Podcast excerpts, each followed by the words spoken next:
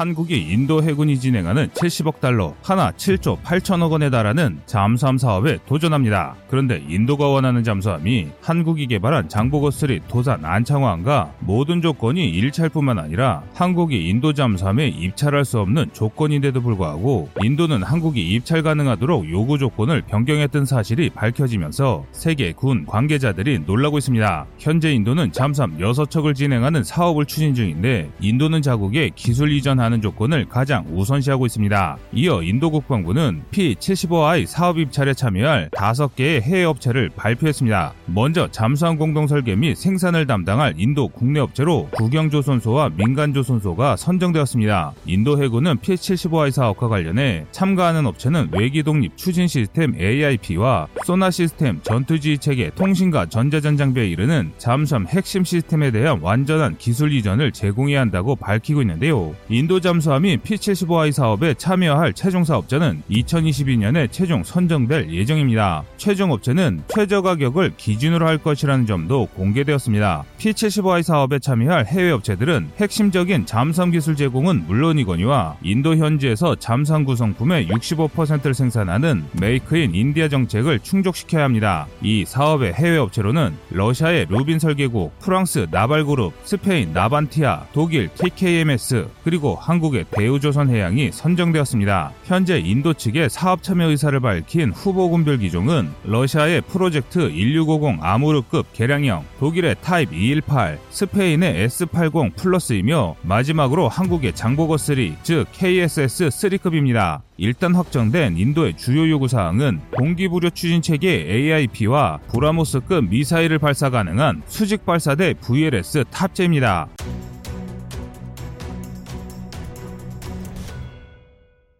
우리가 인도와의 방산협력 시 항상 따라다니는 기술 이전 요구에 우리 기술이 유출되는 것 아니냐는 우려에 많은 우리 국민들의 관심이 쏠려 있습니다. 그래서 항상 흔히 기술 유출을 방지하기 위해 일부 주요 핵심 기술은 공개를 제한하지 않겠냐는 추측을 가장 많이 합니다. 그러나 이 말은 반은 사실이고 반은 틀린 말인데요. 사실 세계 어느 국가라도 가장 최신의 신뢰성 있는 방산무기를 확보하는 것은 국책 사업의 최우선 과제입니다. 정말 미국처럼 독점적인 기술력이 없다면 세계 어느 방산업체라도 기술 이전 때문에 재래식 무기를 다운그레이드해 제품을 제한한다면 입찰 경쟁에서 반드시 탈락하게 되어 있습니다. 즉 재래식 무기 같은 경우는 실제 기술을 모두 공개해야 사업 수주가 겨우 가능하다는 이야기입니다. 하지만 한국은 다른 실정입니다. 한국은 세계 방산 무기를 수주하면서 기술 이전을 최소로 하며 놀라운 성과를 내고 있는데요. 인도 해군은 2013년경부터 인도양에 출몰하기 시작한 중국 잠수함으로 인해 골머리를 앓아왔습니다. 중국은 자국 잠수함을 인도양 항해에 비군사적으로 사용해왔습니다.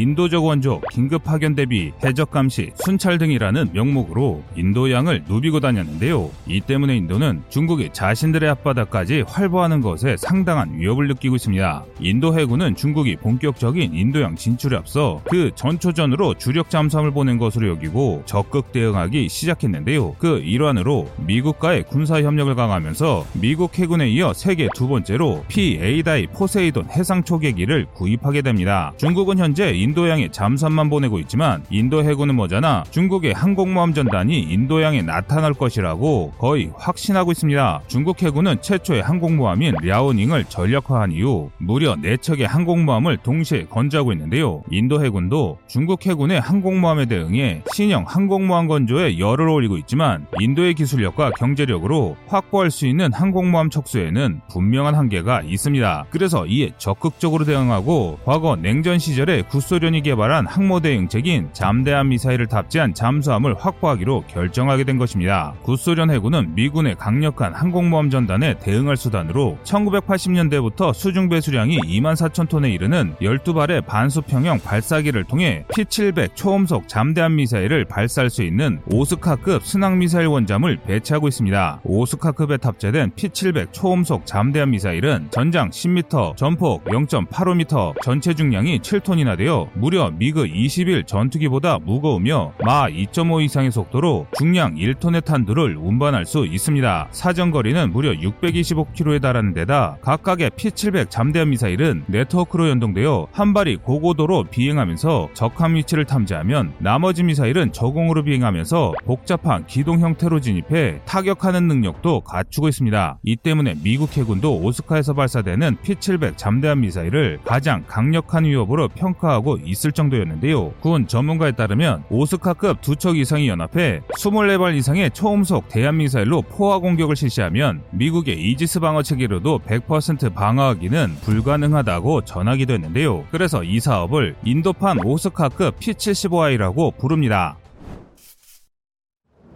인도의 행보가 정말 흥미로운 것은 전체적인 성능이 한국 해군이 건조한 도산 안창호급과 거의 유사한 모델이라는 것입니다. 이 때문에 세계 군 관계자들은 한국의 잠수함이 인도에 납품될 것이라고 내다보고 있는데요. 그도 그럴 것이 인도가 원하는 모든 조건에 부합되는 국가 모델이 한국밖에 없기 때문인데요. 현재 한국 해군은 도산 안창호급에 6발의 SLBM을 탑재할 계획입니다. 하지만 원래 장보고 3급의 초기 건조 목표는 10에서 12발의 수직 발사기를 통해 장거리 잠대지 순항미사일 혹은 한국형 초음속 잠대함 미사일을 운영하는 것이었습니다. 당시 순항미사일이 선정된 이유는 SLBM이 정치적으로 상당히 민감한 무기이기 때문에 주변국의 반발을 우려해 쉽사리 선택하기 어려웠습니다. 하지만 북한이 지난 2016년에 KN-11 북극성 SLBM 시험 발사에 성공하자 이에 대응해 본격적으로 장보고 3급의 한국형 SLBM 탑재 사업을 공식화했습니다. 미군도 전작권 반환 조건에 SLBM 탑재 및 요격체계를 명시했기 때문에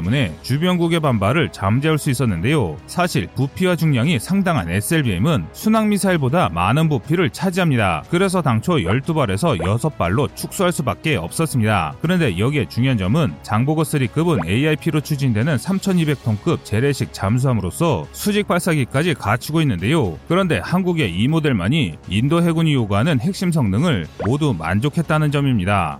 인도 해군 입장에서도 장보고 3급을 선정할 경우 큰 시행착오 없이 자국 용도에 적합한 잠수함 모델과 함께 핵심 기술을 한 번에 확보할 수 있는 최상의 선택이라는 것입니다. 인도 해군은 P-75I 프로젝트를 시작하면서 지난 2017년 6개국의 선진 잠수함 사업자들에게 제안 요청서를 발송했습니다. 그런데 재밌는 것은 지금은 이렇게 인도가 원하는 잠수함이었지만 당시 한국의 장보고 3급은 인도의 P-75I 사업에 가장 적합한 모델임에도 초청받지 못했습니다. 그 이유는 인도 해군이 P-75I 프로젝트 참가 요건으로 제시한 조건을 충족하지 못했기 때문이었는데요. 그 요건으로는 독자 잠수함을 건조해서 취역시킨 경험이 있거나 최소한 독자적으로 설계한 잠수함이 시운전 상태에 있어야 할 것을 요구했기 때문입니다. 제안 요청서가 발송된 2017년 당시 장보고 3급은 한창 건조가 진행 중인 상황이었기에 사업자의 요구 조건을 충족하지 못했던 것입니다. 그런데 인도의 P-75I 사업이 신속히 진행되지 못할 때 대우조선해양은 인도네시아에 DSM-E 1400급 잠수함 6척을 판매하면서 국내에서는 장보고 3급을 진수시켰습니다. 당시 인도는 한국으로부터 받은 잠수함에 상당히 만족했었는데요. 상황이 이러다 보니 자신들이 받은 잠수함보다 더 높은 성능의 장보고 3급에 눈이 돌아가게 된 것입니다.